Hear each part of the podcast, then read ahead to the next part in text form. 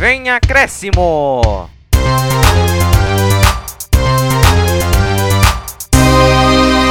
Fala pessoal, tudo bem? Começando aqui mais um podcast Vem Acréscimo. E sem mais delongas, sem enrolação, vou começar aqui passando um resumo do programa para você ficar inteirado no que vai acontecer. A gente vai começar falando do Palmeiras e sobre essa decisão da Copa do Brasil que tá dando o que falar. Depois a gente vai falar do Corinthians que fez um. que empatou com o Bragantino, que olha só, foi um jogo horroroso. Depois a gente do São Paulo, que teve estreia de Hernan Crespo. E o São Paulo quase ganhando do Botafogo de virada. E a gente fecha com o Santos, que o Ariel Roland ainda não estreou, mas empatou com a molecada por 2 a 2 contra o Santo André. Então, sem mais delongas, estou com a dupla dinâmica aqui. Você que acompanha a live, você que acompanha faz tempo o nosso canal já sabe quem é. É a dupla aqui, Vitor Oliveira e Vinícius Souza. Fala Vini, como é que você tá? Tudo bem? Salve artistas, futeboleiros e damas, tudo bom com vocês? Oh, pois é, começando essa parangolice aqui, temos os paulistas mais uma vez jogando e nos decepcionando, alguns enquanto os outros estão enchendo nossos olhos de alegria. Pois bem, né? Ó fim de semana bom, hein, pra usar a base, hein? Tanto Santos que usou o time inteiro, literalmente. Corinthians que aos poucos tá conhecendo seus, seus moleques. E sem contar os velhos conhecidos do São Paulo, menos do Palmeiras. Mas enfim, esses mais ou menos jogam bola, hein? Ganhou de 1x0 do Grêmio. Enquanto os outros empataram em 1x1, 2x2 e um outro 0x0. Que meu Deus do céu. Os meus olhos lacrimejam só de ver um 0x0 tão horroroso. Mas enfim, dividindo cabine comigo, tá aquele que dessa vez não tá com o cabelo lambido. Desta vez, quando a gente não tá gravando imagem, tá aquele que fica com olheira só de buscar os, os dados estatísticos e também nome de jogador e até o nome de- da esposa. Tá aqui o Vitão. Fala aí, Vitão. E aí, tudo bem? Essa questão da esposa eu deixo já pro Vinícius, não é questão minha não. É, foi um final de semana bem agitado, semana bem agitada de futebol, que a gente gosta, nossa essência é futebol. O Santos, do técnico Ariel Olan, Olan, é, vendo a molecada jogar bola, vai fazer parte do Santos 2021, vamos ver se vai levar o Santos em mais uma Libertadores. E Crespão, tá sem trabalho, mas diz ele que está no caminho certo. Vamos ver a seguir. E o Corinthians, estamos em 2021, mas 2020 não saiu do Corinthians. E o Palmeiras brigando por mais uma taça, tá com uma grande vantagem. É, o Vini acabou de entregar o Vitor falando que é discípulo de Card, né? Não, brincadeira, não precisa não. Mas, é, come- falando aqui, chama, vou pedir também para que você se inscreva no nosso canal, se você está conhecendo a gente agora nesse podcast. Deixa seu like, ative o sininho se você está nos vendo pelo YouTube, nos escutando pelo YouTube.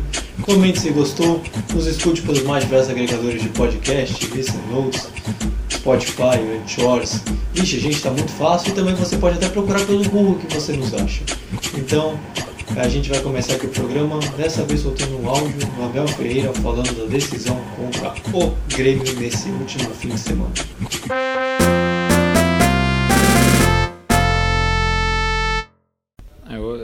Primeiro dizer que foram duas grandes equipas que se defrontaram hoje aqui, sabendo que este jogo se decide em, em, do- em dois jogos e portanto estamos na primeira parte do jogo. Ah, neste momento estamos em vantagem, mas eh, temos que continuar alerta, nada nos garante nada, temos que continuar eh, focados naquilo que são os nossos, as nossas tarefas individuais e coletivas dentro do jogo. É verdade que nós, na minha opinião, entramos muito bem no jogo. O primeiro lance de jogo, logo, é criamos logo muito perigo e metemos o, o nosso adversário logo em sentido. Ahm, mas o Grêmio, como boa equipa que é, também deu réplica, dividiu o jogo, procurou ah, atacar também com, com, a sua, com a sua qualidade que tem, com os médios a tentar os médios vir pegar no jogo no meio de centrais para depois tentar entrar em combinações interiores ou depois poder jogar por fora para cruzamentos, também onde o Grêmio também é forte, quer no jogo interior, quer no jogo exterior. Então, começando aqui uma análise aqui do Palmeiras. O Palmeiras teve uma semana bem agitada. Você já escutou a voz do Abel Ferreira comentando sobre o jogo. E eu vou pedir para o Vitor aqui fazer uma, um resumo da semana de como foi do Palmeiras, mas também que ele dê um foco especial no final da Copa do Brasil, que é o grande assunto desse último fim de semana e dessa semana também. Então, Vitor, o espaço é seu, à vontade. Pois é, Luiz, você falou que o foco principal é a Copa do Brasil, mas antes ele tinha a obrigação de terminar o Campeonato Brasileiro com algumas partidas. E o que eu posso dizer dessa semana do Palmeiras, antes, de, antes dessa final? Ele usou como uma espécie de laboratório, a, contando a partida, partida, contando a partida, partida do Curitiba até agora. Dessa semana que a gente fez o podcast foi do Palmeiras e Atlético Goianiense. Que foi uma a uma partida com um, um jogo marcado de vários gols bonitos. Vários gols, né? Na verdade foram dois, não vários. Foram dois gols bonitos que merecem falar. O jogo foi uma espécie de treino. Foi uma espécie de final de campeonato. As duas equipes não, não tinham muitas ambições para o campeonato, então foi só um, um jogo leve, um jogo treino. E o jogo tava tão sonolento que o Vinha falou assim: Ah, o jogo tá sonolento, eu vou treinar meu pé, meu pé direito, meu pé ruim, para ver se ele tá calibrado. E ele marcou um golaço, o Vinha. Fora da área, cortou o Janderson e fez um golaço. O Palmeiras continuou atacando o Atlético Goianiense. Só que não deu muito tempo para comemorar o, o, comemorar o resultado. O Atlético Goianiense acertou também um belo chute com, com o Matheus Vargas. E é só assim para você fazer gol no Everton nesses tempos. Metendo a bola lá no ângulo, que é aí que ele não consegue pegar. E o jogo foi isso até o final. Não teve muitas agressões, assim, porque o Abel e o, o Palmeiras, do Abel e o Atlético Goianiense, Atlético Goianiense do então técnico Marcelo Cabo, naquele momento, estavam satisfeitos com o resultado. Então, a partir do segundo tempo, eles não estavam querendo atacar muito, estavam mais é, colocando o pessoal para jogar, para ter ritmo de jogo, tanto para o final da Copa do Brasil, em relação ao Palmeiras, e o Atlético, Goianiense, naquele momento, não sei se o senhor sabe, ele estava disputando a final do campeonato goiano de 2020, naquele momento. Ou seja, era uma partida que era o Palmeiras treinando, treinando, né, para a Copa do Brasil e o Atlético Goianiense treinando para a final do Goiano de 2020.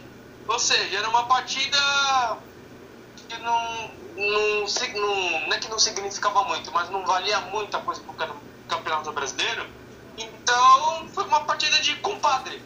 Ah, faz gol. Ah, pode fazer você. Pô, valeu pelo gol bonito. Ah, eu adorei o seu também. E foi isso, basicamente, o jogo do Atlético Goianiense.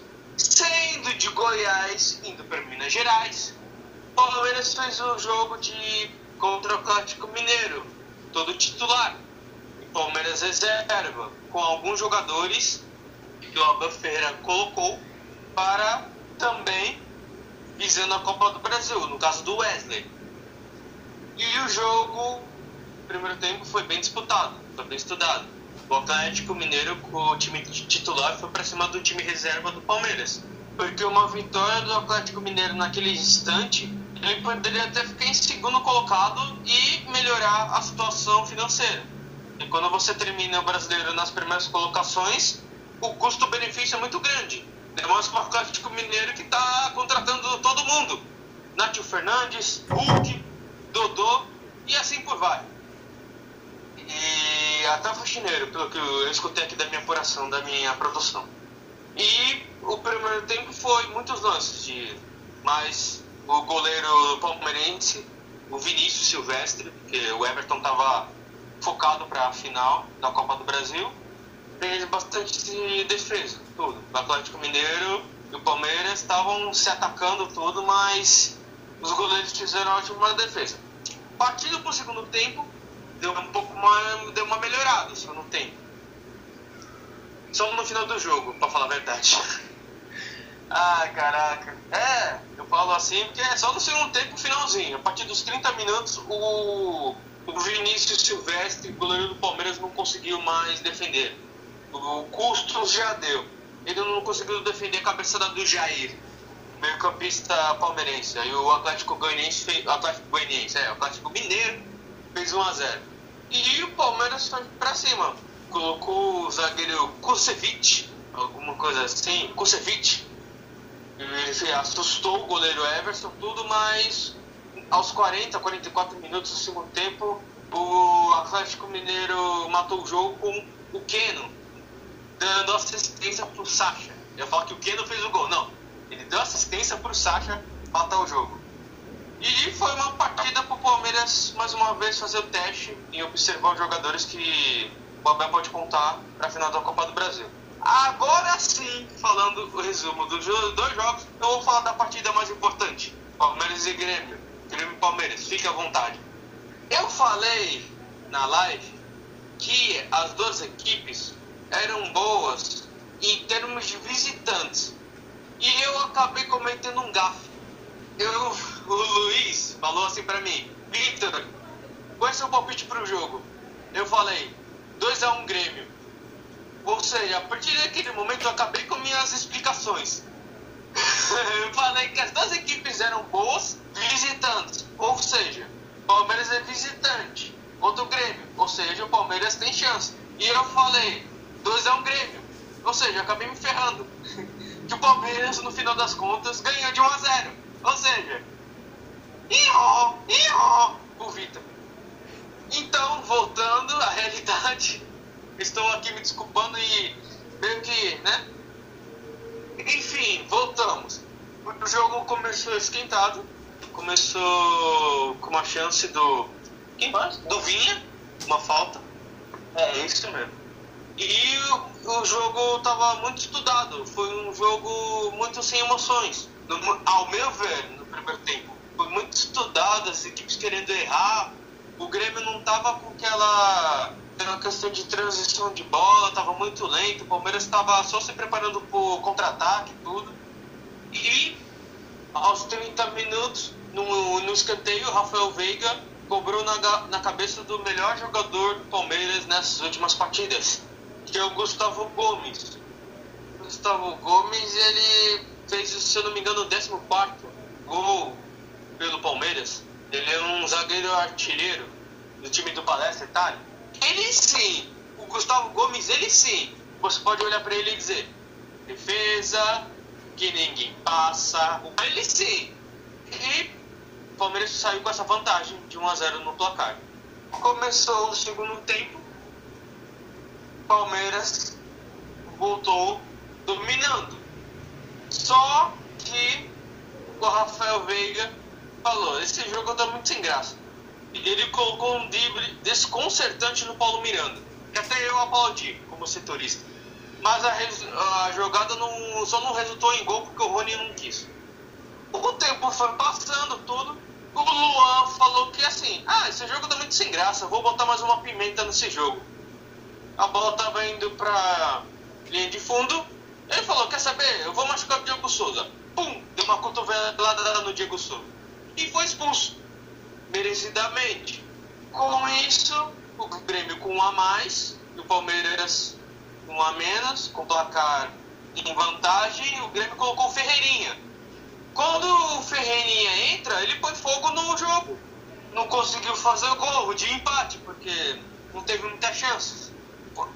Deve ter sido tarde demais para colocar, colocar ele. Foi o Ferreirinha e o Turin que tiveram as chances de empatar o jogo e o Tassiano, que também tinha chance, só que o Felipe Melo, com toda a sua experiência, tirou com o peito a bola que estava entrando no gol. Bate no peito, Palmeiras é grande. E o Palmeiras veio com uma grande vantagem para São Paulo para definir o título. Mesmo com um a menos. Exatamente. É só uma leve explicação conforme você foi falando. É, o Atlético de Goiás está disputando o Campeonato Goiano de 2020 por conta da pandemia. Parou, é, teve aquela paralisação e ele acabou retornando depois da volta do brasileiro. Então ele acabou sendo estendido para o fim de 2021 e vai acabar sendo uma junção de acabar o campeonato 2020 para começar o 2021. Foi uma zona, mas é assim que ficou definido. O Hulk já está inscrito no BID para o torcedor do Atlético. Ele já está pronto já para poder jogar. E vou já subir o card aqui na hora que o Vitor falou, né? Mas acompanha aqui em cima a live que a gente fez, foi muito legal, foi bem animado. A gente acertou nos detalhes, principalmente na parte que o Vitor falou que foi um bom visitante, e foi assim que a gente conseguiu acertar, entre aspas, o placar, já que o visitante Palmeiras venceu. Então, Vitor, por tudo que você falou, o resultado foi justo? Para você foi justo mesmo? Você achou que, pelo que foi o contexto do jogo, o Palmeiras mereceu vencer? Sim, com certeza. Na, no, no nosso pós-jogo, pós-jogo, não, pré-jogo, eu falei que o Palmeiras nessa Copa do Brasil estava jogando mais bola que o Grêmio. O Palmeiras na primeira partida liquidou seus adversários. E o Grêmio nem tanto, assim. Ele fazia o placar necessário e depois na jogo de volta resolvia, assim. E ficou muito evidente nesse jogo que o Palmeiras foi mais eficiente nessa partida. teve a raça também na questão de estar tá com um jogador a menos, o Luan. Do Luan, mais uma vez, né? Teve o Luan, falam que ele é o vilão do Mundial de Clubes e ele acabou prejudicando sua equipe naquele momento. Tirou um gol de empate do Grêmio, a culpa ia toda para ele, mas com a perseverança de dois jogadores, correram tudo pelo Luan, o Palmeiras foi com um resultado positivo para a Arena. Então, eu achei que foi justo o resultado. E você já falou do Luan, eu acho que é um discurso muito oportunista falar que ele é o grande culpado pelo Mundial, porque ninguém do Palmeiras jogou bem naquele campeonato. Mas você acha que sem o Luan, que vinha, vem fazendo uma dupla espetacular junto com o Gustavo Gomes, na zaga do Palmeiras, e colocando outro jogador, você acha que isso vai pesar para o jogo de volta? Você acha que o Grêmio pode fazer um bom proveito disso e tentar tirar o título do Palmeiras? Então, Luiz, pelo que eu apurei é, dessa parte do Luan, o Abel Ferreira, é, ele falou na entrevista porque vai ter. Teve esse jogo da Copa do Brasil, quarta-feira contra o Corinthians, e domingo, se eu não me engano, vai ter, de, vai ter jogo de volta, final. E o Abel Ferreira falou que vai testar nesse jogo contra o Corinthians o zagueiro que ele vai utilizar contra o, o Grêmio. Ou seja, é bem provável que vai ser o Kusevich.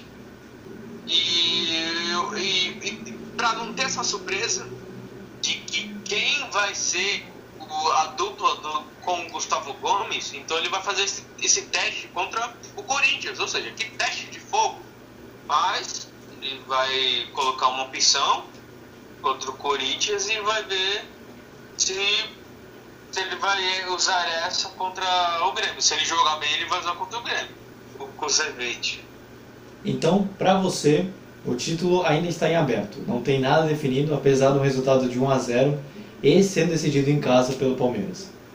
Sim, é, é aquela questão. É, ele, eles, como visitante, eles estão dando trabalho.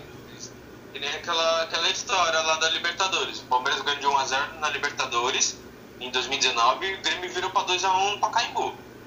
Como visitantes, eles são mal, eles são considerados aqueles, como posso dizer, maus visitantes. É o visitante indigesto. Eu não gosto que ele venha.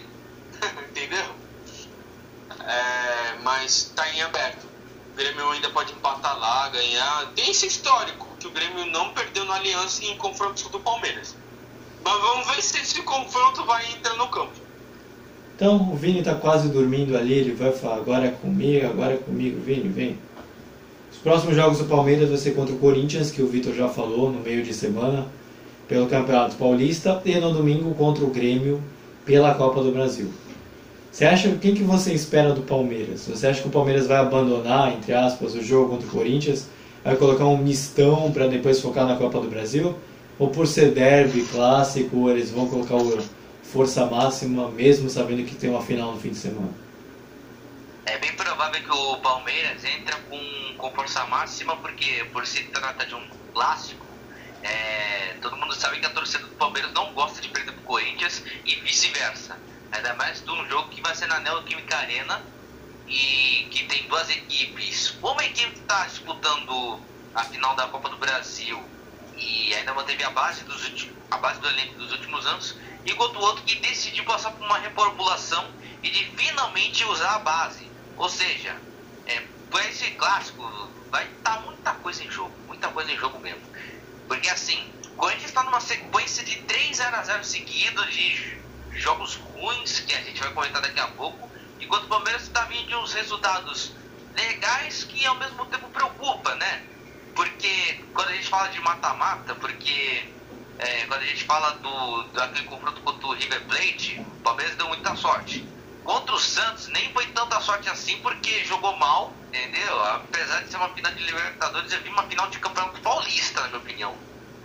Aí sem contar agora da Copa do Brasil, que eles é, passaram até com facilidade contra o Ceará, suaram para passar do América Mineiro e que agora está enfrentando um time que, que para muitos é considerado o rei de Copas, o Grêmio. É um time que sabe muito bem como jogar a competição. Mas enfim, quanto Corinthians, o palmeirense mais otimista, vamos pensar que vão fazer outro 4x0 em Itaquera, mas eu não penso nada disso não. Palmeiras pode até vencer o Corinthians em Itaquera, mas não vai ser que nem o outro placar que foi na, lá no Aliança, que foi 4x0. No, no máximo pode ser.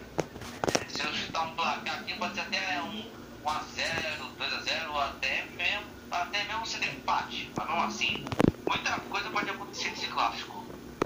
Então a gente fecha aqui a parte do Palmeiras e aí a gente vai falar do rival justamente no Campeonato Paulista. Agora a gente vai falar do lado corintiano da história.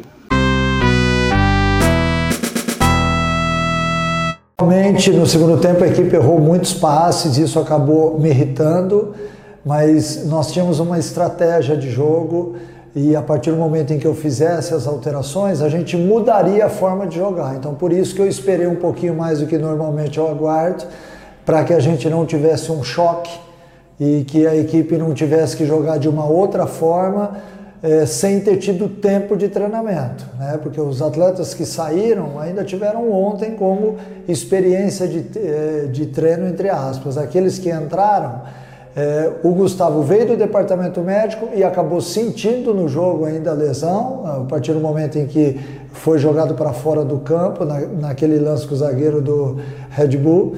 Então, a gente já chamou que o Corinthians já passou o áudio do Mancini depois do jogo contra o Red Bull Bragantino. Red Bull paga nós.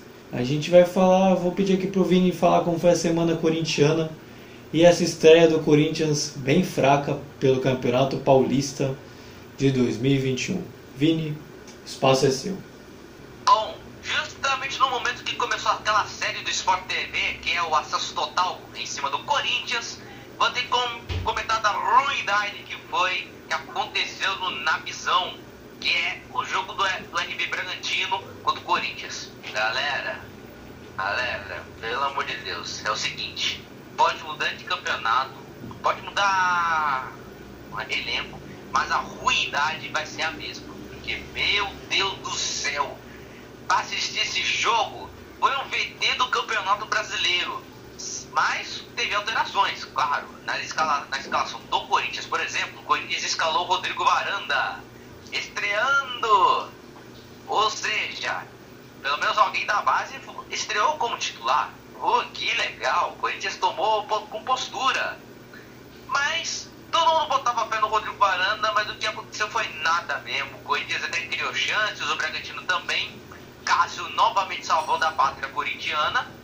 E também Braga e também Corinthians no ataque tá um, um meu Deus do céu. O que, que eu faço com uma bola? Não sei. A gente tá com saudade até do Carilli. E um 0x0 já era um bom resultado. Entendeu? Em pensamento de técnico, o Carilli é assim: um 0x0 um zero em casa tá ruim.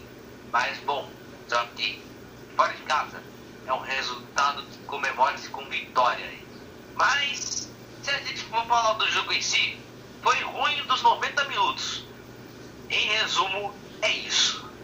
Então, eu queria que você comentasse, Vini, sobre a situação que o Corinthians, é, com o Mancini, principalmente nesse início de temporada, está passando por uma certa reformulação.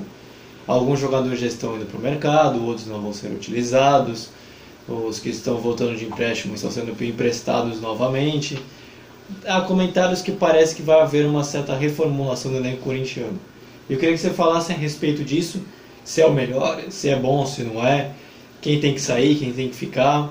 O que, que o Corinthians precisa fazer para fazer uma reformulação completa no seu elenco?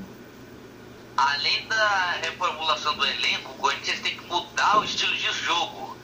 Por exemplo, a gente está vendo aqui o acesso total do Corinthians, que está passando bem na nossa frente, aqui na nossa salinha do VAR. A gente está vendo, é, por exemplo, os jogadores incentivando um outro, um falando que assim, em um clássico nunca se pode tomar 4 a 0 A gente está vendo gente falando que, é, que para jogar no Corinthians tem que ser diferente, tem que ser ofensivo, ofensivo e não só ficar é, dependendo do só da defesa. Não, o ataque tem que funcionar a, a todo momento. Por, por exemplo, em um clássico contra o São Paulo, eles estavam eles estão se incentivando, tipo, mano, a gente tá com raiva dos caras, a gente tá. É, a gente tem que mostrar pros caras quem manda em Itaquera. Só que essa frase faz jus, né? Porque o São Paulo nunca ganhou lá, inclusive. Mas enfim, agora quando a gente vê no caso do, do Palmeiras, por exemplo, a gente tá vendo que assim, pô, o Corinthians foi extremamente amassado, jogou numa estratégia totalmente errada e viu o Palmeiras enfiar duas bolas dentro da rede do Corinthians. Ou seja, foram quatro sorvetes na cumbuca. E também se contar, claro, do que existiam, existiam muitos jogadores que passaram no Corinthians que queriam uma chance, mas eles não aproveitaram, como é no caso do Matheus da Vó. A gente acabou de descobrir que o Matheus da Vó não estava sendo relacionado pro Corinthians porque ele se recusou a jogar no Sub-23. Aí o que aconteceu? O Corinthians mandou o Davó de volta pro Guarani, que é o clube que o revelou. Só que essas e outras histórias o Corinthians tem que passar é, por reformulação de elenco, tem que melhorar a qualidade, a finalização, tem que. Os jogadores têm que demonstrar personalidade quando tá jogando bola, arriscar jogadores individuais e também dar um futebol bonito. E não, e não só apenas é, se, de, se depender da defesa que foi pilar nos últimos anos. E para você, essa grande reformulação que o Corinthians pode fazer está na base? Um dos grandes assuntos do Corinthians nessa última semana, depois, principalmente depois do jogo contra o Guarani, o Guarani não, do Bragantino, desculpa, o Guarani jogou um tempo atrás aí. É, foi a utilização da base de alguns jogadores que chamaram atenção. Para você, o, o, o, X da questão está na base, a, a base vai resolver, entre aspas? O Corinthians está confiando na base porque o Corinthians andou fazendo umas contratações é, até que equivocadas e eles estão vendo como a base, como, o, como a luz do fim, do fim do túnel. Entendeu? Porque ultimamente o Corinthians não dava é, oportunidade para a base. A gente está vendo agora que o Rodrigo Varanda, a gente está vendo que o Cauê, a gente está vendo, por exemplo, é, jogadores como nossa, foi irmão. Raul Gustavo, a gente tá vendo o Xavier, a gente tá vendo o Rony. Esse, pelo, esses aí pelo menos estão tendo, tendo chances. Só que alguns anos atrás a gente só, a gente só via tipo é, gole, é, goleiro, lateral, a gente só via só zagueiro. A gente não via tipo ninguém da, do meio pra frente tendo uma oportunidade. Como é o caso do, do atacante Carlinhos. Você não deve se lembrar do Carlinhos, mas ele foi artilheiro da Copa São Paulo de 2017 com 11 gols. E muitos se especulavam que ele poderia ser utilizado no profissional. Que nada, meu amigo. Quando o Corinthians naquela época tinha Jô Cas, e o Casim como. Nossa, gente, Jô e Casim, gente. Meu Deus do céu. Meu Deus do céu. Época, quando o Corinthians tinha naquela época Jô e Casim como opções do ataque, pelo menos o o Carlinhos se via como um substituto pro Jô, né? Pô, 11, 11 gols no, no, naquele, no campeonato Júnior, pô, pelo menos, ele, pelo menos ele poderia receber uma chance. Mas não, Carinho naquela época preferiu o, o Casim, que toda vez que joga a gente fica com raiva, né? Perdia gol, errava passe, que meu Deus do céu, a gente vontade de estrangular esse, esse cara aí.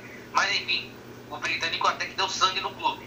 Mas no ano seguinte, quando o Corinthians também precisava de um atacante, apostavam em quem? No Casim. E o Carlinhos ficava de fora. Cedia ir para Ponte Preta, o Oeste, cedeu ele para o Mirassol, eh, mandava ele lá no, lá no futebol do Acre. até que ultimamente ele estava no Atibaia. Ou seja, e aí? Queimou um jogador bonito, foi injustiçado por completo. E para que esse tipo de caso não se repita, o, o Corinthians já, já, já tá com umas apostas boas.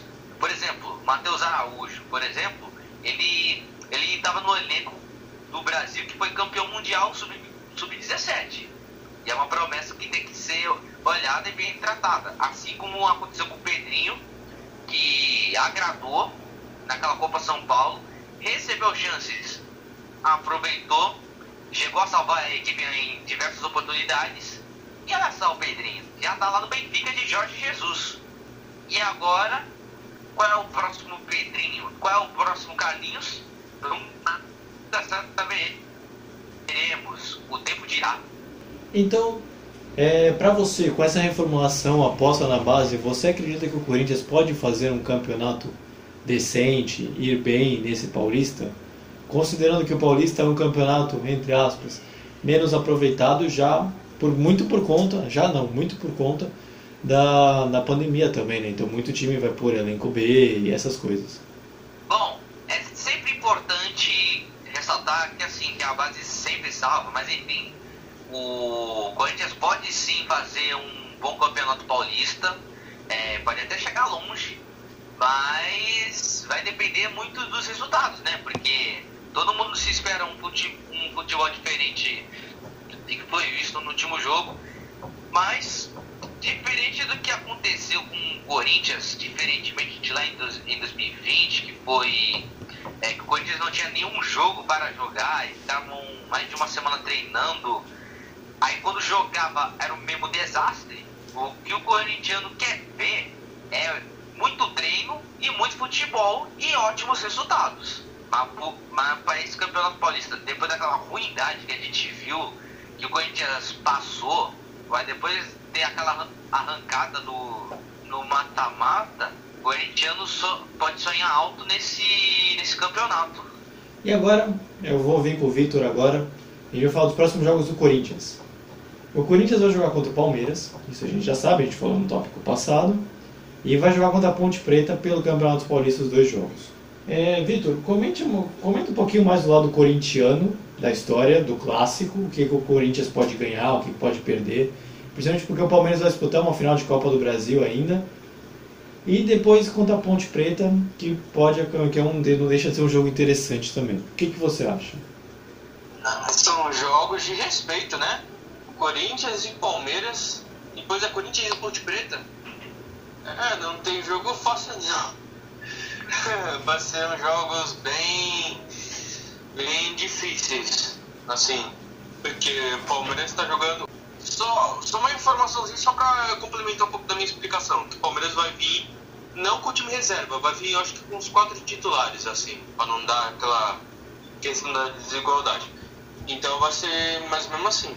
Vai ser um jogo bem complicado para o Corinthians. O Palmeiras ele costuma dar mais trabalho que o Santos. E o São Paulo na Arena. É, vai ser na Neoquímica Arena? Vai.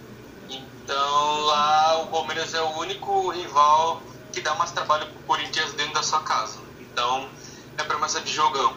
E contra a Ponte Preta, Ponte Preta e Corinthians é sempre um jogo considerado jogo de Série A Ponte Preta, ela cai e volta, cai e volta. Ela é um adversário que nos últimos tempos tem crescido bastante na quando, principalmente no Paulistão, que foi em 2017 que chegou à final contra o Corinthians, presidente do duelo e tudo. Então a Ponte Preta a gente nunca pode descartar. Ela pode não ganhar algumas coisas, mas ela sempre dá trabalho, como o Palmeiras. Então são partidas, são partidas duríssimas para o Corinthians e também outra informação contra o jogo do Palmeiras, o Fagner e o Fábio Santos retornam para a equipe. Peça importante. São duas peças muito importantes, dois laterais titulares. Realmente. E agora, no Vini, se de repente o Vini quiser comentar alguma coisa, a gente vai passar para o lado do São Paulo e falar de uma estreia, né? O novo treinador do São Paulo, que, vai, que começou já com um trabalho duro, né? Vai ter muita coisa para fazer. Então a gente vai falar agora do São Paulo de Hernan Crespo. começando aqui falando do São Paulo. O Hernan Crespo estreou pelo São Paulo, mas antes a gente vai falar da Semana São Paulina no fim do Brasileiro, Campeonato Paulista. E depois a gente começa falando da estreia mesmo. Vitor, como é que foi a Semana São Paulina até esse, esse último jogo no fim de semana da estreia pelo Paulista? Então, Luiz, em relação à Semana São Paulina, tinha tudo para dar errado, no sentido antes do jogo da estreia do Crespo. Era para ser uma semana horrível. Começou mal, com São Paulo e Botafogo. Foi 1x0 pro Botafogo. E era uma partida, antes do placar, era o, São, o Botafogo rebaixado, tudo. O São Paulo com chances mínimas de um segundo colocado e de um possível título. Começou o jogo. O São Paulo, é, nos 5, 10 minutos de jogo, até os 20, São Paulo estava com, com esse seguinte pensamento: a vitória vai vir a qualquer momento. É só eu dar uma forçadinha que ela vem. Não foi isso que aconteceu. É, o São Paulo estava muito apático. E o Botafogo jogando pela honra. E tudo piorou para o São Paulo é, com a expulsão do Reinaldo. Por que aconteceu essa expulsão do Reinaldo? O São Paulo fica muito exposto, vai todo mundo no ataque e esquece da defesa, de, de se recompor.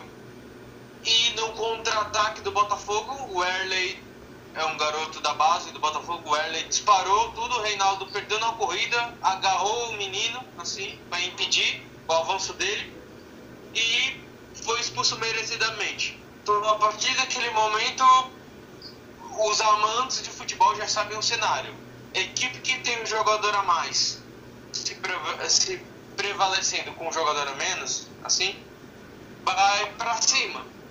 Então foi isso que o Botafogo fez. O restante do jogo até acabar.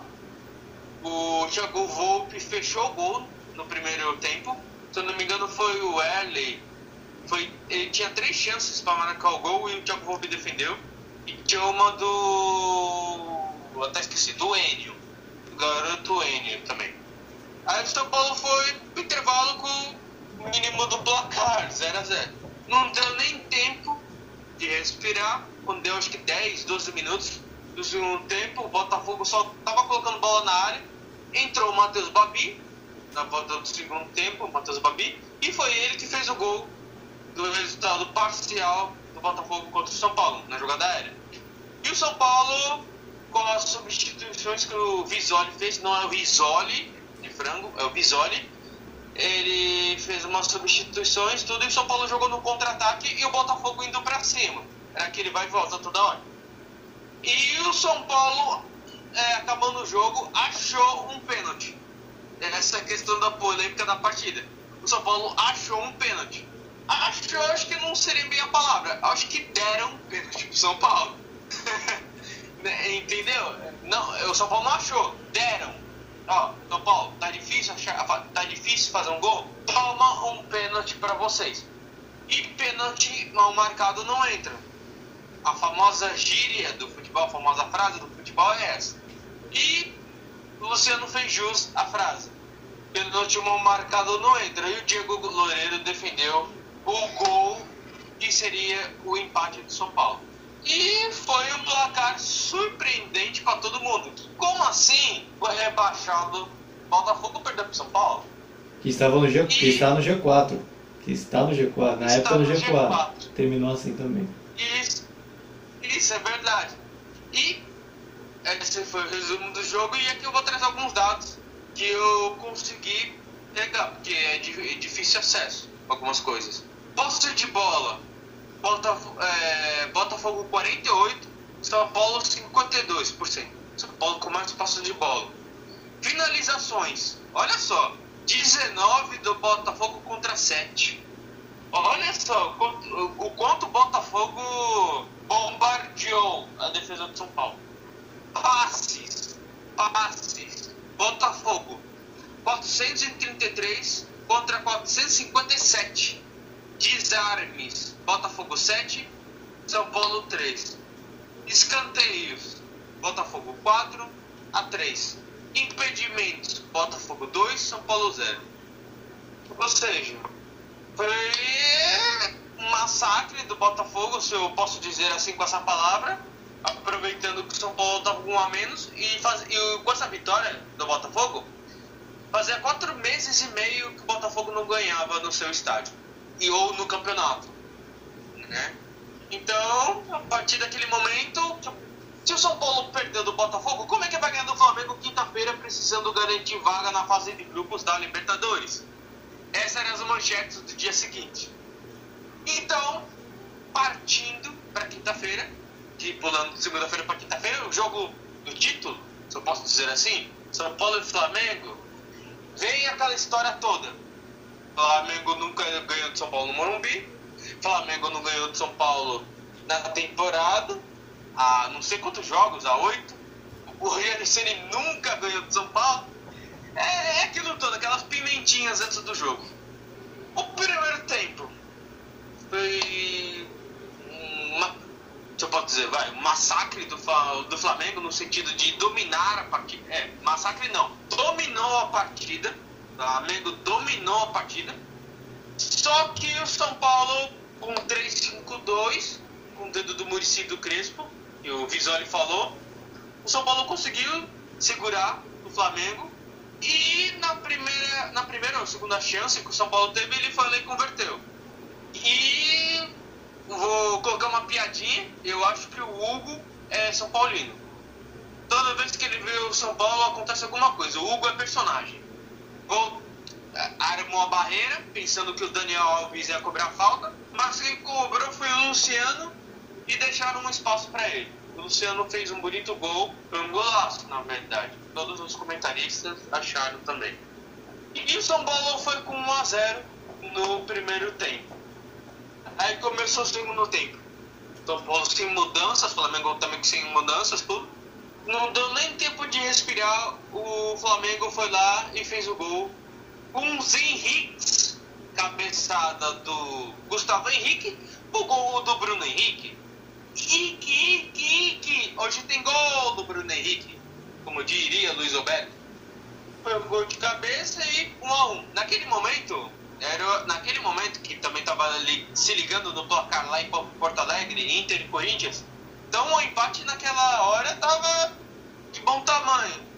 Só que não deu nem tempo assim de Flamengo pressionar. Numa rebatida, assim, posso dizer assim, o, o jogou a bola no peito do Daniel Alves e o Daniel Alves serviu o Pablo e o Pablo fez o gol. E o Pablo não, não fazia o gol não me lembro o dia, foi em novembro. Desde o jogo de volta daquela Copa do Brasil, o São Paulo 3x0 no Flamengo, que o Pablo não fazia o gol. Ou seja, daquele tempo lá em novembro ele só fez gol agora contra o Flamengo. Ou seja, olha só. Gol do Pablo com o VAR, eu acho que não devia nem questão de validar não, porque tá feio uma coisa. O Pablo tá muitos jogos sem fazer gol, ele faz gol, anulam. É um pecado fazer isso, coitado do menino. Mas voltando aqui, deixamos a graça para depois. E o placar não se não se alterou até o final do jogo. E o Flamengo é, ficava se ligando no placar em Porto Alegre. Se um gol do Inter naquele momento, com certeza que o Flamengo ia para cima. Mas ficou bom para os dois. O Flamengo foi campeão e o São Paulo garantiu a vaga da Libertadores sem depender do Fluminense. Então, no fim, no fim das contas, vendo tudo, foi bom para e o outro conseguiu a vaga da Libertadores e uns dinheiro a mais. Falando de dinheiro, falando de dinheiro, eu vou falar aqui a questão da premiação, como é que ficou para São Paulo. O quarto lugar do Brasileirão garantiu 28 milhões para um clube que está devendo 600 milhões de dívidas, eu acho que tá bom. Eu acho. Não sei. 28 milhões só para você ficar em quarto lugar.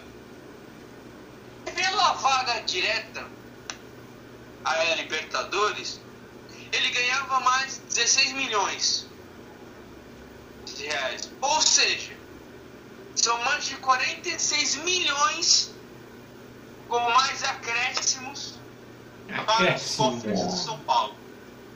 E se, depender, e se dependesse do Fluminense, tava ferrado, porque o Fluminense ganhou o seu jogo. Mas segue. É, não sei, eu acho que seria menos 13 milhões a menos.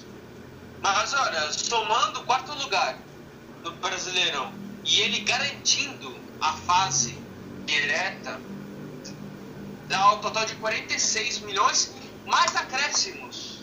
Ou seja, bem acréscimo para São Paulo. E foi essa o meu resumo de quinta-feira. Agora partindo para a estreia do Lá vem o Crespão, cheio de paixão, ticatá, ticatá, ticatá. Assim, o retrospecto. O São Paulo nunca perdeu pro Botafogo de Ribeirão Preto no Morumbi. É... E para garantir os três pontos na estreia, o São Paulo tem um, o seguinte retrospecto. Antes da partida foram 31 jogos, 27 vitórias do São Paulo, 6 empates, 75 gols marcados, 16 marcados pelo Botafogo e 87% de aproveitamento, ou seja, era uma vitória certeira para o São Paulo. Só que não, sabe de nada, inocente. O jogo do São Paulo, pior que o São Paulo jogou bem a partida. No primeiro tempo, o São Paulo dominou o Botafogo de Ribeirão Preto. O Crespo jogando com os três zagueiros, tudo. Mesmo esquema de quinta-feira. Só que o São Paulo não foi tão eficiente. O Luciano perdeu um gol na pequena área. Então isso não colaborou muito. E o São Paulo abusou muito dos cruzamentos. Começando no segundo tempo, um time que está jogando com três zagueiros não pode tomar gol de contra-ataque, como fez. Aos 12 minutos de partido, o Dudu fez o gol do Botafogo. E é aquela velha história do São Paulo. São Paulo pressiona, pressiona, pressiona, pressiona, toma um gol de contra-ataque e ninguém faz o gol de qualquer maneira. Esse, basicamente, é o resumo do São Paulo, quando sai atrás do placar, quando ele é dominante. E o São Paulo só foi fazer o gol aos 30 minutos. A mística, arbolenda, fez o gol de empate é, também o São Paulo é, jogou bem com o Galeno e com o Bruno Rodrigues, são foram os destaques na partida, que eles entraram, colocaram mais in, é, velocidade na partida, eles foram mais agudos na partida. O São Paulo só não fez o gol de virada porque, não sei, não cabe a mim criar polêmica, mas o VAR, o VAR deu uma, né? Eu deixo a palavra para vocês. Deu uma pipocada. Porque eu olhando a linha, não, eu, na minha opinião, eu não achei pedido. Então, se o Pablo tivesse validado o gol, eu não te, a gente não teria falado de nada, assim, de que o São Paulo tomou de gol de contra-ataque. Claro, o São Paulo empatou porque tomou gol de contra-ataque. Não, o São Paulo ganhou. Mas a questão do VAR influenciou. E também não viram se no primeiro gol do Botafogo se o jogador estava em posição legal ou não. Não, teve, não, não acharam imagens que pudessem comprovar um possível impedimento. Então, o jogo terminou 1 a 1 por parte do São Paulo ficou com aquele sentimento de angústia, porque o São Paulo podia ter ganhado se não fosse o VAR e a questão da linha. E eu trago aqui os números da partida que eu consegui pegar aqui. Eu consegui, é, é, eu consegui apurar aqui. Posse de bola, olha só, massacre. São Paulo 77%, Botafogo 23%. Finalizações 17 para São Paulo, 8 para Botafogo. Passes, passes 595 contra 176 desarmes. 7 do São Paulo, 17 do Botafogo. Olha só, questão de desarmes. Escanteios, 9 para o São Paulo, 4 para o Botafogo. Impedimentos, São Paulo contra 0. Ou seja, toda essa questão de passes, desarmes, explica que quando o São Paulo vê um Botafogo, ele meio que treme. Então foi essa a semana do São Paulo. Se, se o São Paulo tivesse perdido o Flamengo, a frase que eu diria neste momento. Segunda-feira, o Botafogo executou, fez uma execução no São Paulo e na quinta-feira o Flamengo fechou o caixão do São Paulo. É isso, Luiz. Então esse resumo mega enorme e completamente conciso, muito bem explicado do Vitor, trouxe completamente a semana São Paulina. E Vitor, gostaria que você falasse brevemente o que, que você achou da estreia, tudo bem de um jogo só, mas de Hernan Crespo, que havia uma expectativa muito grande em cima dele. O que, que você pôde ver de diferença no time de São Paulo? Eu achei o São Paulo menos apático. Eu achei um São Paulo jogando bola. Um São Paulo empolgado. É, jogando com três zagueiros, segunda partida seguida. É, é, é, aquela velha coisa, Luiz.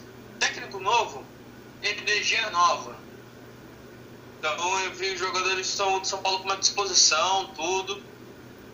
É, ele, na minha opinião, o Crespo não teve culpa na partida de ontem. Eu achei, na minha opinião, que ele fez as substituições corretas. E uma coisa que eu queria deixar bem claro: falta muito pouco para esse Bruno Rodrigues virar titular. No pouco que ele fez, já deu para ver que vai dar certo se deixar ele mais alguns minutos na partida. Então eu acho que foi uma, uma estreia razoável, assim. Se fosse vitória, seria uma estreia espetacular. Mas foi um empate, assim, tudo. E tem a questão do VAR que não, não validou o gol do São Paulo, assim. Então foi uma estreia razoável do Crespo. Só foi o. Esse é o treino no São Paulo duas vezes só, não sexta e no sábado. E eu acho que domingo de manhã. Que pelo que eu anuncio hoje, quando o São Paulo jogar em casa à noite, o Crespo vai treinar de manhã, no dia do jogo. É isso que mudou, que tá mudando. Então, dá para ver algumas diferenças, tudo, no questão de comando. E vamos ver é, como é que vai ser a partida contra o Inter de Limeira quarta-feira. Já com o retorno do Luan, que o Luan não jogou a partida porque houve rumores que ele ia se transferir. Então, para não atrapalhar uma possível transferência, então não inscreveram o Luan. É isso que eu sou. Então, eu, o Luan deve estar à disposição quarta-feira contra o Inter de Limeira. E para fechar, antes de falar dos próximos jogos, o que, que você acha que o São Paulo vai precisar melhorar nesse Campeonato Paulista? Talvez uma sequência de finalizações, uma defesa, defesa mais sólida. Fizesse um breve resumo assim, o que, que você acha que o São Paulo precisa melhorar nesse Paulista, pelo menos? Então, nesse Paulista, no que o São Paulo tem que melhorar é questão de jogo, eu posso dizer assim. É, técnico novo, o Crispo está falando de três zagueiros, mas depois ele vai mexer o time de acordo com a necessidade de, dos adversários. Ou seja, três zagueiros, depois vai ser quatro, dependendo dos adversários, tudo. Ele está conhecendo, ele tá conhecendo o elenco, opa, as peças que ele tem à disposição. Então, aos poucos, ele vai acertando o time. Eu até entendo essa questão dos três zagueiros. Você entende? Ele está se preocupando em não tomar, tomar gol e sair no contra-ataque fazer, como é que foi no jogo do Flamengo. Então eu até entendo nesse primeiro momento ele usar três zagueiros. Para depois, quando ele for conhecendo o time e tudo, aí ele vai tendo as variações dele. Então São Paulo, ele aos poucos, durante a partida, ele vai fazendo teste. No sentido que assim, ele vai usar o Paulistão como laboratório para achar um time para disputar a Libertadores no final de abril. Foi isso que eu entendi. Então, Vini, para a gente fechar a parte do São Paulo, vamos falar agora dos próximos jogos. Que o São Paulo vai enfrentar a Inter de Limeira no meio de semana e depois o clássico contra o Santos. Já dá para você já ver que o São Paulo pode ter de repente mais perspectivas nesse Paulista depois desses dois jogos, com estreia de novo treinador e tudo que o Vitor colocou? Bom, o jogo do contra o Santos será o jogo o jogo do São Paulo será o jogo. Já o jogo contra a Inter, de Limeira vai ser uma espécie de um jogo que, assim, vai valer três pontos, mas não tem tanta importância assim. Mas pode ser que o São Paulo conquiste sua primeira vitória no Paulistão sobre a Inter. Já contra o Santos, que é um, aquele jogo, aquele jogo que todo mundo espera, será que um daqueles jogos vai definir se o trabalho do Crespo pode ser bom, mediano ou ruim? Será um clássico que vai dividir muitos, é, muitos rumos do campeonato. Assim como a gente já havia citado aqui no Corinthians e Palmeiras, é, cada jogo pode mudar o destino de, de um certo clube. Já nesse do São Paulo e Santos, é a mesma coisa, porque serão um argentino vai estrear do outro lado e o outro é o que já está tendo a experiência desde o início. Entendeu? É o, o Crespo já estava sendo contratado e antes de terminar o Brasileirão e já estava de olho em, em, tudo. De como é que tá jogando o clube, de quais são os jogadores, e já está tendo conhecimento disso.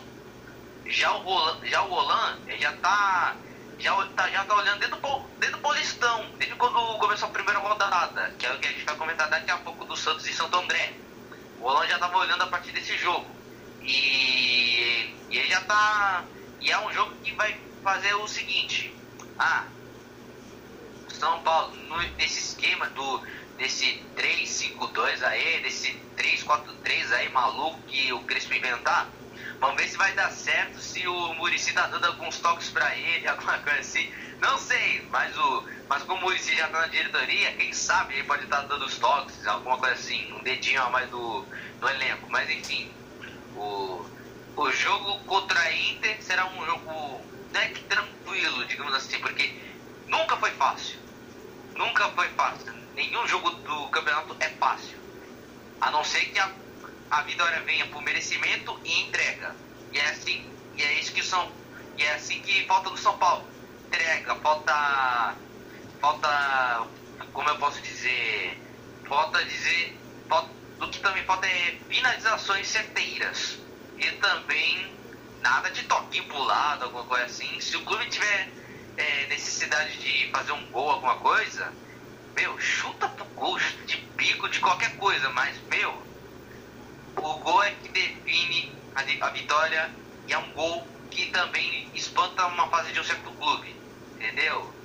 Num clássico é o, o famoso divisor de águas. É isso que dá para definir nos próximos jogos. Então, depois desse áudio gigantesco, a gente vai falar do Santos e sua estreia também no Campeonato Brasileiro.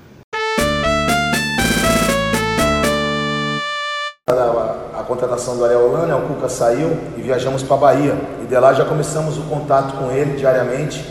Ele se mostrou uma pessoa muito, muito participativa, um cara muito humilde, um, uma pessoa que quer agregar aqueles que já estão no Santos. E o nosso papel é, é, é dar munição para ele, contar para ele o que está acontecendo. E graças a Deus as coisas vêm surtindo efeito. Temos conversado bastante. Ele é um cara que é um excelente treinador, um, um cara que já, já mostrou isso independente, também lá agora acabou de ser campeão na Universidade do Chile. Então a gente está tá colaborando, aí. nosso papel é esse, como auxiliar fixo da casa, trabalhar forte, conhecemos o Santos na sua base, acho que isso é o mais importante para ele que está chegando agora, com certeza vai fazer um grande trabalho, não temos dúvida disso. E começando aqui falando do Santos, nosso último time e o time que empatou com mais gols nesse campeonato. Começamos por ordem decrescente. Corinthians empatou em 0x0, São Paulo em 1 e a gente fecha com o Santos que empatou em 2x2 contra o Santo André. Só teve também a finalização do Campeonato Brasileiro, o início do Paulista, mas quem vai tratar melhor vai ser o Vinícius de como foi a semana do Santos, essa semana conturbada e com estreia também. Santista, meu amigo! Vamos começar logo essa bagaça falando do Santos aí, que meu eu precisei de mais de, de três dias para pensar e raciocinar assim, como é que eu vou definir, como é que eu vou definir essa semana do Santos, porque essa semana do Santos, além da, da derrota pro Bahia, até o empate pro Santo André, umas coisas me deixaram com uma pulga atrás na orelha, que é o seguinte, o Santos já estava sem técnico quando estava jogando contra o Bahia, e também já estava jogando com os desconhecidos, que, meu, gente tem que apurar direitinho quem é quem, quanto é qual a idade, quanto é 2 mais 2, se era time de adversário mesmo ou não, ou se eu tava sonhando com isso, mas enfim. Bom, como o Luiz já propriamente dito, ele disse para eu falar a partir do término do Brasileirão do Santos. Bom, Santos jogou contra o Bahia lá na Ponte Nova, lá na terra do do. Terra de quem? Terra de ninguém, vai. terra dos baianos. Bom, o Santos já sem técnico e também com Marcelo Fernandes. Marcelo Fernandes, que é o irmão do Guto Ferreira. E, e, e, zoeira. O Santos foi lá fazer o seu joguinho amistoso, já que está classificado para a Libertadores de 2021, para pegar o Deportivo Larica, quer dizer, Deportivo Lara da Venezuela. Bom, Santos contra o Bahia. Santos saiu perdendo com um golaço do Rossi. E olha, que gol, amigo! Se valesse o, o prêmio Pepe, né? Porque no Paulistão é prêmio Pepe que fala, de gol mais bonito. Esse já tava com meu voto, com certeza. Belo gol. Porém, Santos estava jogando mal, estava com os desfalques, mas mesmo assim não conseguiu achar o gol de empate. Aí começou o segundo tempo e nada mudou pro Santos. Pô, Santos, assim você me quebra também, né? Mas enfim. Santos pressionando, mas nada surtia efeito. E o Bahia tratou de fazer o segundo gol para matar a partida. 2 a 0 um gol do Alisson. Quando é nome de baiano, os caras improvisam um, um nome, uma coisa indiferente no nome. Tipo, o nome, o nome é para ser Alisson, né? Mas os caras colocam Alisson. Mas enfim. Alisson, filho de Elson. Filho do Ale. entendeu? Som Ale, Alisson, entendeu? Piada ruim. Pois bem, terminou o campeonato, o campeonato brasileiro e domingo tinha o Paulistão. Hum, o Santos, o Santos vai estrear no Paulistão. Será que nessa temporada quem dá bola é o Santos? É, ó trocadilho aí. Mas enfim, a tarefa não é fácil pro Santista, porque o Santista tá com dor de cabeça desde aquela época da Libertadores contra o Palmeiras. Mas ficou com uma dor de cabeça danada ao saber que o time era totalmente diferente do que a gente estava acostumado a ver. Bom, só para vocês terem noção da escalação do time do Santos. Dos 20 relacionados, 19, eu repito, 19, 9, dois algarismos aí, 19 eram pratas da casa. Meu irmão, 19 do Santos, ou seja, só para vocês verem o quanto que o Santos estava encrencado com dívidas e que não estava podendo contratar jogadores. 19 eram pratas da casa. Ou seja, era o sub-17 que estava atuando no Santos, não era nem sub-23, inclusive. Entendeu? E por que eles estavam com 19 jogadores? Bom, o Santos deu alguma folguinha, deu recesso para alguns jogadores e tiveram que dar mais chance para a molecada que estava no sub, do sub, do sub, do sub da base.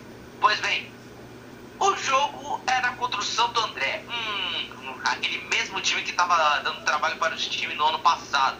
Chegou até liderar o liderar o Paulistão no ano passado. Se a gente for pegar a classificação geral, o Santo André literalmente liderou todo mundo. E o Palmeiras estava em segundo naquela época. Mas enfim. Mesmo assim, Santo André não foi para Santo André não foi páreo para o Santos, que mesmo assim fez o gol, né? O Santo André acabou abrindo, abrindo placar com o Vitinho Schmidt, depois de uma bela sapatada, entrou no, no ângulo. Mais um prêmio Pepe para esse jogador. Engraçado que o Santos só tá perdendo com um gol bonito, eu, hein? Entendeu? É obra. Estilo Leonardo da Vinci, é obra linda, só que meu Deus do céu, hein? Bom, Vitinho Schmidt abriu o placar pro Santo André, mais conhecido como o Ramalhão. Aí, enquanto a gente estava se preparando para entrar na nossa live, né? Enquanto a gente estava preparando o Santos e São Paulo, entendeu? O Santos e Santo André mais o São Paulo e Botafogo, a gente estava se preparando para live. O Santos, né, que tentou enfrentar o setorista do, do Santos, a gente já estava já tava digitando o gol do Santo André, aí daqui a pouco tem gol do Santos. Meu Deus do céu. Santos reagiu lá, rápido, e num cruzamento de um, de um, de um cara aí que não conheço, que é da base do Santos, gol do Jean Mota. Isso mesmo, Jean Mota reencontrando seu futebol, ou seja, está encontrando o seu melhor gosto. De um cara que foi artilheiro em 2019 com o São Paulo, o cara já está se reencontrando com as redes, depois de passar um tempo na reserva. Engraçado, né? Mas enfim, papo vai, papo vem, toque de bola lá, chances lá e cá. O Santos vira um jogo com, com um jogador chamado Gabriel Pirani. Depois de uma troca de passes que envolve a base Santista. É, meu, esse meu comentário foi até desnecessário, porque literalmente o Santos já é a base, entendeu? E geralmente quando eles contratam, geralmente é o intruso que tá ali, entendeu?